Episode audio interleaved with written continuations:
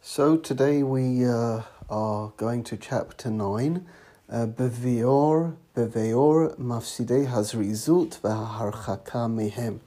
Uh, I've slightly changed the, the words here when I've been introducing. We have a midah, we define the midah. Then we speak how to possess a midah. That's all literal translation. And I call it retaining. Uh, Ramchal calls it mafsidei. Mafsidei has a zahirut, mafsidei has rizut, meaning these are the things that stop you being able to do the midah. Uh, and obviously, I, I'm looking at it in a more positive way, meaning these are the things that if you're aware of them, you'll be able to retain the midah. But uh, literally, these are mafsidei. What is the mafsid of zrizut? What is the reason as to why uh, we, we, we do not uh, apply, adopt this midah of zealousness, enthusiasm. And uh, uh, the approach here is going to be obvious, but Ramchal told us these are things we know. Hineim has result. heim heim magdilei ha'atzla. Laziness. V'hagadol Shebukulam hu bakashat Ha'Manucha ha'gufit v'sinat ha'torach. The ahavat ha'idunim b'tashlum kol tanaihem. And as I say, our point here isn't to be mechadesh, but to remind. So we have to spend a bit of time on this. It's this constant need that we, we have to rest and that we hate being troubled by things and our love of luxury. So let, let's take this step by step it, it, it is a function of our lives, it is a function of our reality. Uh, that, that this is a major problem that we have to deal with that didn't exist, at least to the same degree, until recent decades, uh, but it, it, it, wasn't the case. Uh, it clearly wasn't the case in, in the last century, at least the first half of the last century before the war. It started to change in the years after the Second World War.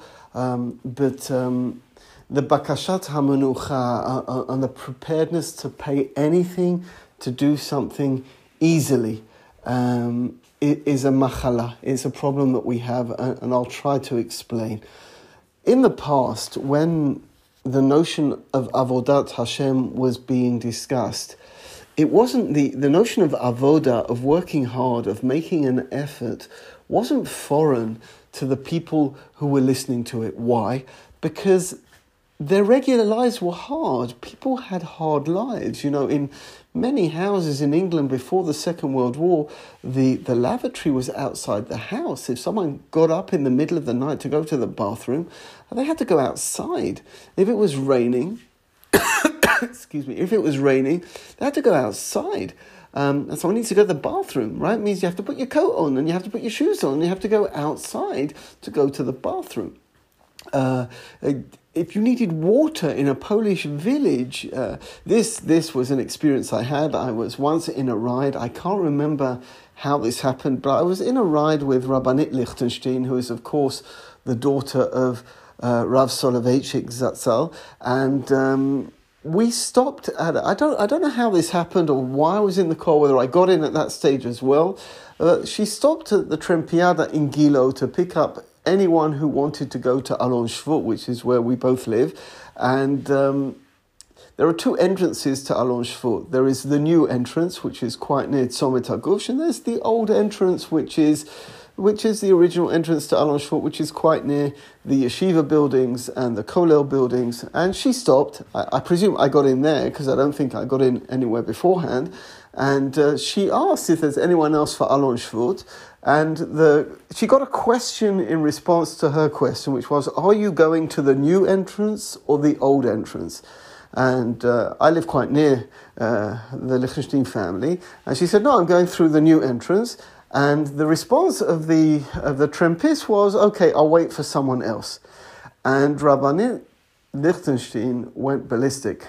Uh, she, she, for the, I think for the next 20 minutes uh, on the way home throughout the traffic, it was, it was nice for me to hear the dayot, and it's always nice to hear a bit of history. But she couldn't believe it. She couldn't believe that, you know, the distance in Shvut Many of you have been to Alon between the old entrance and the new entrance, probably a 15 minute walk if, if you walk in a relaxed way. If you walk like my wife, you could probably do it in 10. There are shortcuts, you know, you don't, you, do, you don't go as the crow flies, you, you, you go as the crow flies. You can cut through, you don't have to drive if you're not driving, obviously. And, and she couldn't believe it. She couldn't believe that someone was prepared to wait for another 10, 15, maybe 20, 30 minutes for someone else to pull up because they couldn't be bothered to walk from her house to wherever they had to get to in the Yishuv. And, and uh, what was interesting to me, of course, was she, she spoke about her mother, uh, Rav Soloveitchik's wife, who as a child used to have to walk a number of kilometers every day to get water in a bucket from the river in order to use that water for basic things. Water that we just open up a, a tap and the water comes out press a button and the water comes out, uh, generally hot water and cold water at our will. Uh, we have no idea what it is, right? To, to you need to have a wash uh, and you, you, you, you schlep to, to the river to get the, you know, when we come to the nine days as we're headed, unfortunately for the nine days, and we have these restrictions of washing. Um, and the discussion here is a halachic discussion is what kind of washing is really asur. And it's pretty clear, I think, that, that if you're dirty, you're physically dirty, of course you're allowed to wash. Uh, but the washing the halacha was initially referring to was the luxurious washing. People didn't bathe um, in, in, in that way on, on a daily basis because they didn't have the wherewithal to do it. Uh, which means life was hard uh, until the middle of the 20th century for the majority of people, certainly for the Jews of Europe and Jews in Taiman, uh, the Jews of Morocco. Life was hard. People lived in, in hard situations. They lived in small houses. Uh, so often you hear these stories in, in Poland of houses that just burned down, not because there was a pogrom, but because they were made of wood, they were shacks and they, they were open for disaster, and people were living in each other's houses. You read the Toldot of the Chafetz Chaim, you see how often this happened in his community. And people were poor, they worked long hours, they, they didn't press a button for everything. So in those days, when you turn around to a, a, a, yid and you say to the yid, you've got to do avodat Hashem, the, the notion of avodah wasn't wasn't foreign to them. Right? They had to get up early anyway. They didn't get up at 9, 10 o'clock in the morning. They, they were farmers. They had to get up and, and they worked with the sun. Okay, so even in the winter, the sun comes up 8, 7, 8 o'clock in Europe. They, that's the latest they could possibly get up, and they probably got up earlier than that. Uh, they, were, they, were, they were living by the sun and working hard and grafting. And the halacha comes and says, or Musa comes and says, or Machshava comes and says, you've got to do Avodat Hashem. This wasn't a foreign thing for them. Oh, now what has happened now in our generation? Things have become a lot easier. Anything you want, you can Google. All right, you have a question about something, you have a query. You don't have to look up a encyclopedias are null and void. Everything you want, you just you just put it into Google and, and play around with a computer for a couple of minutes, and you get a result. Uh, there are applications for most things, right? If just to pay a bill, just to pay a bill, you simply just have to go online, fill in a few details, and press send, and it's done. You don't have to go to the post office and, and with cash for certain bills because they don't take checks. And you, you don't have to do any of that. You just have to go online and pay the bill. Uh, you want to make a reservation for a place, you just go online. You don't. You hardly need travel agents anymore. Everything is done at, at the click of a finger. So, so things have become. This is this is this is a um, superficial reality, which I, I, hope to explain in a moment or so, things have become relatively easy. So when the Torah now comes and says the same thing it's always said, is you have to do avoda, you have to work for a relationship with HaKadosh Baruch Hu, you have to work to be Oved Hashem. We know what it's talking about. Because there is no application for Ahavat Hashem. There is no application for Yirat Hashem. There's no, there's no quick way to, to serve God. And if you try and do it a quick way, you will not serve God. If you try and daven quickly, then you will be disappointed by davening because it, it will be exactly what it is quick davening. If you, if you don't have bread, not because you, you're, you you have a, you're a celiac, uh, not because you have some dietary position, but the only reason you don't eat bread in a meal is so that you don't have to bench then what do you expect of, of your Avodat Hashem? What, what do you expect? Uh, and what's the difference between a, a good benching and a, and a ridiculous benching? Is a matter of two or three minutes of just taking a bit more time over the words, trying to concentrate, trying to focus. But because we don't have to do that in so many areas of our life, now why do I say it's superficial? Because it's not true. Because because it, because in regular life, uh, it's not easy either meaning there will never be, and I say this with absolute confidence, 100% confidence. I don't say many things with 100% confidence, uh, but, but I do say this that there will never be a time where there is an application that will enable you to be happily married. There will never be a time where there is an application, an app, an app. Sorry, I'm not meant to say an application, an app. People don't know what I'm talking about. It's an application. I don't even know why I say application. There will never be an app that enables you to be happily married. There'll never be an app that teaches you how to bring up your children. There'll never be an app that helps you confront your real issues. These things will never change.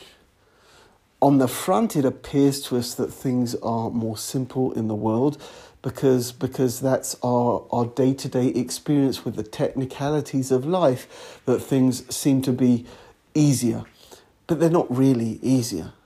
However, the problem arises when it comes to Avodat Hashem because, because we don't have the Sitzfleisch to do it anymore. And this comes, and, and uh, I'm as guilty as everyone else. You ask me, when was the last time you got a bus? I don't get buses, right? I, I don't even get cabs. I drive, right? I, I have a car. Uh, and Baruch Hashem, I don't have to contemplate it now. Now, uh, it's not something I, I would want to give up, but, but I am aware of the fact that because of this, um, because of this habit that I've got used to of always driving a car, I'm mafunak, I'm spoiled, right? So when I have to do something else, and it's a problem. I resisted for a long time in our house, and I'll tell you why I gave up in the end. I resisted for a long time in our house to have a dishwasher. Uh, I didn't quite understand the concept. Still don't understand really the concept of a dishwasher because if you don't want to break your dishwasher, you have to you have to clean the dishes a bit before before putting them into the machine. Otherwise, the, the food is going to block the machine, and um, and uh, and then after it's finished, you have to you have to take the stuff out and put it away. So my rationale was always and still is. So let me just wash up and I'll dry and put away. Finished. Otherwise, how much more time is it going to take? It doesn't take much more time. You've got to you've got to rinse the, the, the plate before you put it in the machine. Afterwards, you've got to take it out and put it away. So I may as well just do the whole thing. Uh, the the winning argument, the clinching argument, of course, that my wife had was, well, you're never home to do this stuff. So. Uh, so the few times you're home to do this, so you can get me a dishwasher. So we have a chalavi dishwasher. We don't have a basari dishwasher. We don't use a dishwasher for the same for the same for chalavi or basari, uh, and uh, that's what we have. But a washing machine was never a question for me, right? Because a washing machine, the nafkamina between a washing machine cleaning clothes and hand cleaning the clothes, you can never hand clean clothes properly uh, in the time that a washing machine can do it uh, and effectively using the stain stuff or whatever for what you need. So there are certain things that, that have become um, very, very useful. But now we reach what, what is incredible. It, it, it's an incredible paradox and, and worthy of your attention and my attention. We, we should have a lot more time today, right? Because when Avram Avinu was coming from Gush Etzion to Yerushalayim, it took him a number of days to do it. I presume he stopped, or maybe a day, maybe two days. I can do it even with bad traffic in an hour. And uh, if I wanted to cross the seas and I, I had to get to America for whatever reason, so I can do that in 12 hours. I don't need to get on a boat, and it's going to take me a couple of months or a couple of weeks to get to uh, America. So we, we are, on paper, saving a lot of time. Yet people before us not just giants, but people before us seem to be, even though their time was consumed with a lot of technical things, they seem to have achieved a lot more. The Chofetz Chaim wrote his book, and he wrote it pen on paper, and then had to get it printed, and then had to get it sold, and he went round on a wagon. So it says in Toldot Chofetz Chaim, he went around on a wagon selling the book. You, you know how much the Rambam wrote, and uh, Rambam wrote this uh, centuries ago without a computer, without cut and paste, uh, without a keyboard. I don't suppose ink was so obviously available for him. I suppose paper was. I know I'm just giving you examples of giants, but I can give you other examples. I had a Rebbe when I was a child who was, uh, not just a young teenager, who was, um, who, whose Rebbe was a Chofetz Chaim. And uh, he told me the game that he played when he was a kid, and this was, he, he was a Talmid Chacham, but this seems to have been the group of people he was around uh, back in Eastern Europe. It was putting your finger on a word in a Masechet, and then being able to to tell you every word underneath that finger, every daf underneath that finger. Not Candy Crump, not Temple Plump, that's what they used to do.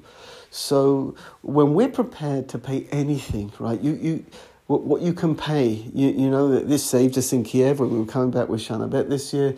It saved us in, in Kiev, this, this service, but, but there's some people, not older people, older people need it sometimes, younger people. There's something called VIP at the airport.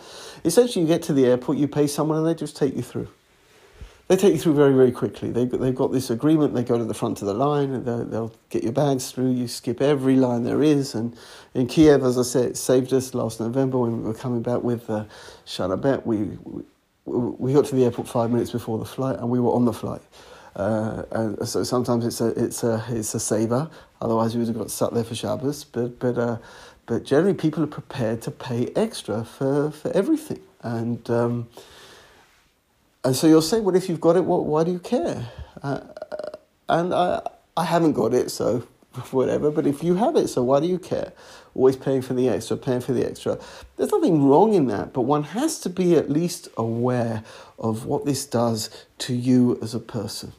That if you if you get used to getting everything without any effort, then you have to understand that this affects who you are. Uh, and this has affected our learning. And, and I know what I'm about to say is debatable, and I, and I understand both sides of the argument.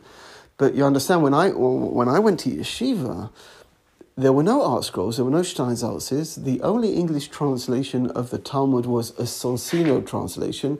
So it only helps you if you're very good at English or you knew a bit of Latin.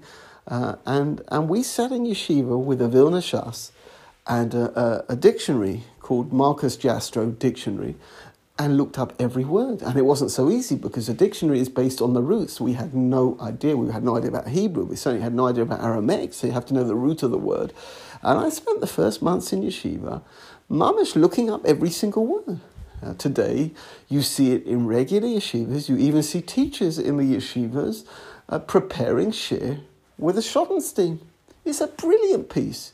And this is where I, I have a dilemma, right? Because, because when I was a kid, the only English Hebrew book that existed for me uh, that I was aware of. Uh, ArtScroll had just begun and they had done a series on the Chamesh Megillot. And uh, if I'm correct, they had their, their, next next one I saw out was Yechezkel. But if you wanted anything else, you had to know Hebrew. You had to struggle with the text. But now, you get anything in English. So you'll say to me, but the ikar is to the ikar is to know the content of, of, of the limud. Uh, so to a degree you're correct, but, but you're not entirely correct. Why are you're not entirely correct? Because every translation is, is also a subjective translation, right? Every translation of, a, of an original text is not the original text. It's the opinion of the translator, the way the translator understands. Here, we're learning Mesilat Yesharim, and you're learning according to David Milston. And David Milston could be totally off, off target, and, and that's it, you know. So, what I say, you, you have to be able to open up the text. That, that's the difference as a teacher between teaching a, a, a shiur where students have to prepare when a student has to prepare the sources, the student, if the student does what they're meant to have done, they walk into shiur, and when you give a shiur, the, the entire level of the shiur should be a high level. Why? Because I'm speaking to a student who's also looked at the text. So they have the ability to turn around to me and say, I don't think you're correct. This isn't how I understood Rashi. This isn't how I understood the Ramban. The minute you're using translations to a large degree, that is out of the door. And you are at the. Uh, the whim of, uh, of, the hashkach, of the hashkafa of the person or the people who've written the book. And you might not know otherwise. Again, I'll give you an example. This isn't critique, I'm just explaining the reality. If a person doesn't know Hebrew and they open up Shir Hashirim, the art scroll Shir Hashirim, the only thing they're going to see The translation is not a translation. Art Scroll have taken Chazal's interpretation of Shir Hashirim, which is a relationship between Am Yisrael and HaKadosh Baruch Hu, and unless they've changed it recently, to the best of my knowledge, the entire Perush that, that is given there is essentially um, a Midrashic Perush. Now, of course, that's legitimate, but you should know the, the, the literal translation of Shir Hashirim. HaKadosh Baruch Hu didn't. He wrote it using uh, a relationship between a man and a woman, uh, and, and this was written by Ruach HaKodesh with a certain point being made. And to ignore that point and just learn the Midrash without learning the original source is unheard of. I had this experience once many, many years ago. I was in the first year of my smicha, I was learning with a, uh, a now very famous rabbi in Israel, Rabbi Benny Lau, and um, I told him what you know. He comes from a family of uh, of Rav Lau, who was a Rav Lau in Pietrkov. We went to the shore there, went to Poland, and uh, his father was a survivor. His grandfather was murdered in Treblinka. And uh, we were discussing on one occasion the Holocaust, and I wrote him, you know, I wrote a thesis when I was in, in university, when I was 22, 23. I wrote, I wrote a thesis on uh, uh, physical resistance in Eastern Europe during the Holocaust. I think that was the title of the thesis. And he turned around to me and said, Oh, David, I didn't know you knew Polish. So I said, no, I don't know Polish. He said, You know Russian? So I said, I don't know Russian. He said, Ah, so you know Yiddish?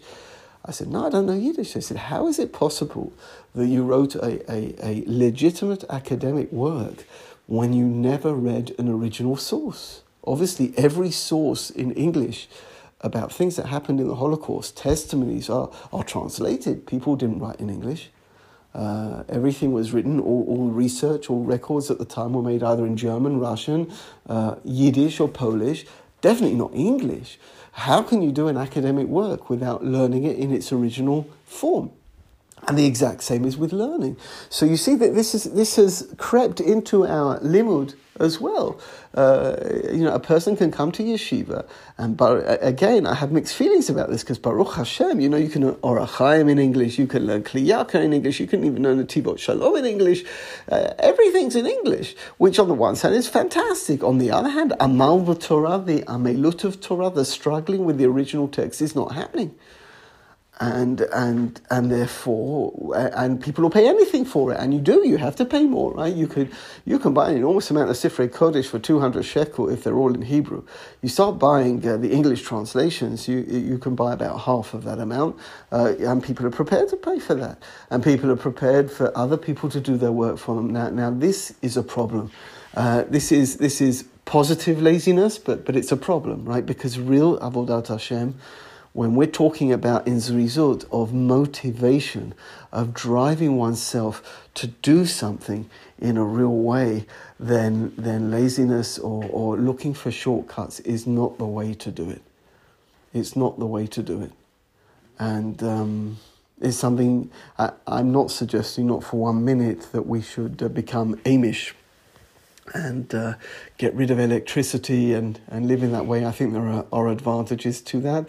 I think uh, uh, it was a, a, an important part of my education, the fact that I uh, wrote letters to my mother and I wasn't looking at my machine every day for another message and this message and that message, and I wasn't on WhatsApp groups. I think it was a positive part of my upbringing, and I, I don't regret it for a minute. I have no regrets that we didn't grow up with all of this stuff. On, on the contrary, uh, lover of soccer that, that I was, had soccer been available for me when I was 18, 19, like it is for people today, I don't think I would have ever learned any Torah uh, soccer, cricket, whatever it was, tennis. I, I just love sport, watching, watching sport. Okay, I'm not a very good performer of sport.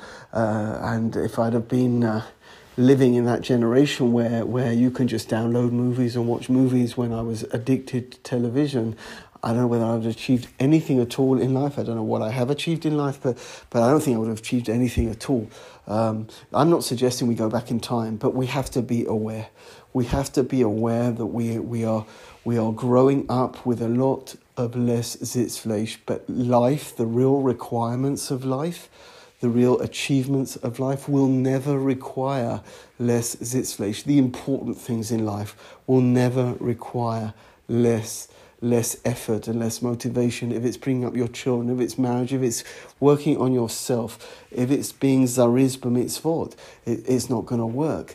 And again, this Zman of Idunim, which is incredible, you know, the way most of us live and when most of us are not rich people, but compared to the way people lived in Eastern Europe, Eastern Europe's the example I give because I'm Ashkenazi, but I'm sure is it's true in Morocco and Taiman and Spain and so on and so forth. Compared to them, we, we are all lords, we're all kings and queens in the way that we live. Uh, because the, the reality surrounding us is so accommodating. Uh, but it's superficial because life is not accommodating. And this is a problem. And this is, this is uh, result. We, we, we, like, you immediately imagine laziness means me sitting on my bed and uh, putting my feet up, but that's not the only, that's the extreme definition of laziness.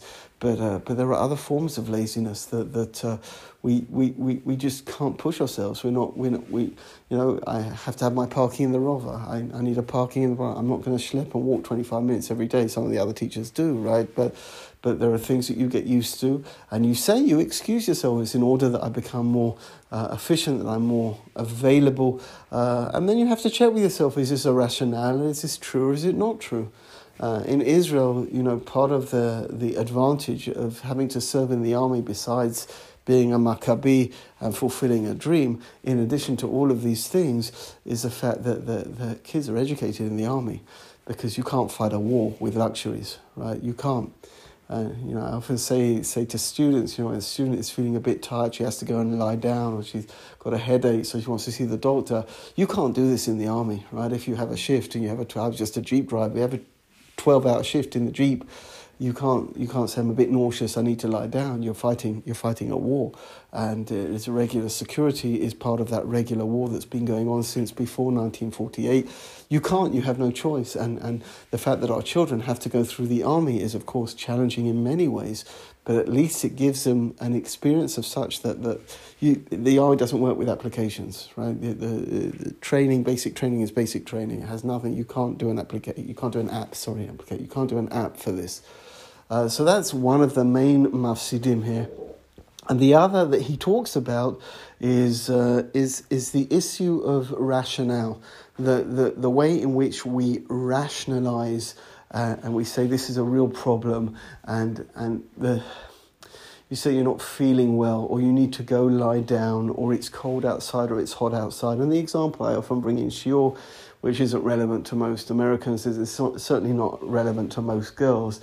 Uh, in England, when we used to go to a soccer game, you know, uh, the weather in England, England is not known famously for good weather uh, rainy, wet, windy, uh, if not snow, hail, whatever, but, but certainly a lot of rain.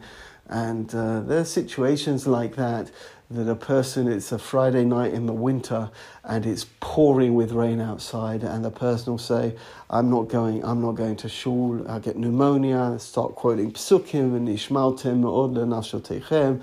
it's better to stay inside, it's more covered Shabbos. You've got all the rationales, you're quoting this Rambam, that Rambam, you've got all the rationales, and you're not going to shul. And comes the morning, it's the same thing. Now it turned into snow. There's snow on the ground. I might slip. I might break my leg. Da da da. This reason, that reason, the other reason. And you don't go to shul. You spend the whole Shabbos at home. You sing Zemiras. You you you have kind of kavana when you daven. You miss Kriyat Torah. No no but but you nishmaltim oda nafshotechem. Come Sunday, there's a big game. There's a big game taking place Sunday afternoon, and it's your team's playing oh, so I gotta go, right? Now, now, if it's soccer or I think baseball or American football, you have to sit outside, right? So no, I'll wrap up warm. I'll have a coat. I'll have. A, I'll put my woolly hat on. I'll have a scarf. So suddenly it's Beseda. Suddenly you're not worried about v'nishmaltem You're not worried about your health. You're not quoting any Rambans because the game is a game. And here only you know, and only I know, because no one can come and point at you from the outside, and no one has the right to be judgmental of you. But you have not just the right, but you, you must uh, look at yourself and try and ascertain whether when, when, when you really are looking after yourself or you're not looking after yourself. And, and often, and this he spends a bit of time towards the end of this period discussing this, people, people will say that it's for my safety, it's for my health. And sometimes it is legitimate, it's, it's a real claim, and sometimes it's, it's an Irish cut, it's shtuyot. You don't want to do something. You may, I've seen the most ridiculous things. Again, I work with human beings all the time, so it's not to say I don't have the same weaknesses. For sure, I do, but I see them. It's easier to see them with other people. I had a girl many years ago, probably two decades ago, on the first day of school. She tripped on a on a uh, on a step in the midrashah, she spilt coffee on her skirt. She came straight to me in my office. This is a sign from my HaKadosh Baruch Hu that I need to go home. And I said her, I don't think so. I think it's probably a sign that you tripped on a step and you spilt the coffee. You just need to wash your skirt and everything will be okay. Uh, our minds work in peculiar ways, right, where we, we will give a rationale to back us up, and we have to be able to take a step back and be honest with ourselves. A person says that they, they, they're too tired to learn. So they go to their room, they lie on their bed, and they start watching Netflix. So watch someone else. Watch Rabbi Biderman. Watch, uh, watch Rabbi Weinberger. Yeah, there's plenty of shiurim. Watch Rabbi YY uh, in, uh, in, in Lubavitch. There's plenty of things I don't need to tell you. You know better than me. There are plenty of things that you can watch if, if, if, if your head is hurting and you feel you can't read and you need to lie down because your legs hurt. That's fine. Okay, so you can you can you can learn. You can learn today. There's just no excuse. So what we have to do with this, the mafsid of of zrizut, is number one the fact that we're spoiled. And then we're prepared to pay anything to get something. You know, there are things today to pay someone to go to the kotel for you. Uh, they, they, they, to pay different people. You know, can I say to Tehillim, people get, Baruch Hashem, people get parnassa from that. I'll go to the kotel and pray for you. I'll, but it's, I don't know. It's, I once made this comment to a student. It was uh, a sarcastic English comment and was not understood. It doesn't matter. But she, she was. I don't know why she even shared this with me. But she said to me, you know, I, I need you to know. I just want to know this fantastic thing in America that you can. There's a place you can go and and you can order the food and the film and then bring it to your house. So I said to her, you're not going to understand it either. I said, well, why why don't you pay them a little bit more? They can eat the food and they can watch the film and you can go to bed. And she kind of looked at me questioning, you know, what, what in heaven's name are you talking about? My point was that, that if you're talking about Western culture, uh, the point of going to a film isn't necessarily just to see the film. The point was to go out. But, but, but now, and now, pay for this, pay for that, pay for the other, and they'll do it all for me. So don't do it at all. Spend your whole life in bed and pay other people to live your life. I mean, that's the problem of television as well, isn't it? That we people who, who love or addicted to television and films, uh, they prefer to watch stories about other people's lives than live life themselves. It's much easier to sit in an armchair and watch the drama in someone else's life than, than live your life and achieve in your life. I would rather I suppose it's a bit egocentric, but I'd rather someone made a film about me for positive reasons than, than spend my time watching other films. In the same way that I talk about Israel, I say I would rather be inside the picture than instead of taking a picture. I want to be part of it. I want to, I want my life to mean something. I want to, Be'ezrat Hashem, Esrim, eh, have, be able to look back. I'll never be able to say that I did everything that I could, but I want to know that I've used my time. I've used my time well, and I want to feel every day that I've used my time well. And some days I set time aside, especially this time of the year, I set time aside to, to let up a bit, to relax a bit, but only, I hope that's the reason, only in order to have the koach to start again uh, come Elul to start a new term again. And this is a challenge. This is a challenge that we have. And again, the other problem is, is being able to fathom ourselves and understand that when we rationalize and we give a reason why we cannot do something, why we're not able to fulfill something, that we're telling the truth to ourselves and we're not making up a, a, a, uh, a bubamais in order to, to um, get out of something. And always remember that, that you're not tricking anyone essentially you're tricking yourself. You know, I say this to girls, and I say it with with the best of purposes. I say, you know, a, a person can uh, they can tell me anything they want to tell me. At the end of the day, when I'm talking about a year, and it's your year. I did my year, and I had good moments and bad moments. The the sachakol was very positive. It was a foundation to everything and anyone that I am today, for good or for bad. Uh, but you're doing your year now, so only you know if you're really nauseous. Only you know if you're. I can't tell you. I'm not, and I'm not. I'm not interested. I'm not interested in being judgmental of you. But, but you have to be able to know with yourself when you're playing around and when you're telling the truth. I'm so tired, I'm so tired. Okay, so have a cup of coffee and get on with it. Okay, you don't have to go to sleep every time you're so tired. If you, you're looking at your book and you're just falling asleep on your book, then clearly you need to take a nap. But only for 20 minutes, not, not for five hours, right? You don't have to go to bed for five hours. So this is, this is, this is, this demands our contemplation, and at this stage, we've we've we've learnt the, the Midah of Zehirut and Zrizut, in order to complete the first section of the book, we get the first section of the book, we're going to go to Perek Yud, which is Nekiut, uh, cleanliness, which is going to come and uh, and uh, bring us towards the end of, of this Midah. It's going to take us a bit of a, a while to do it. Um, and then, if we achieve all of this, we will be considered tzaddikim. Have a good day.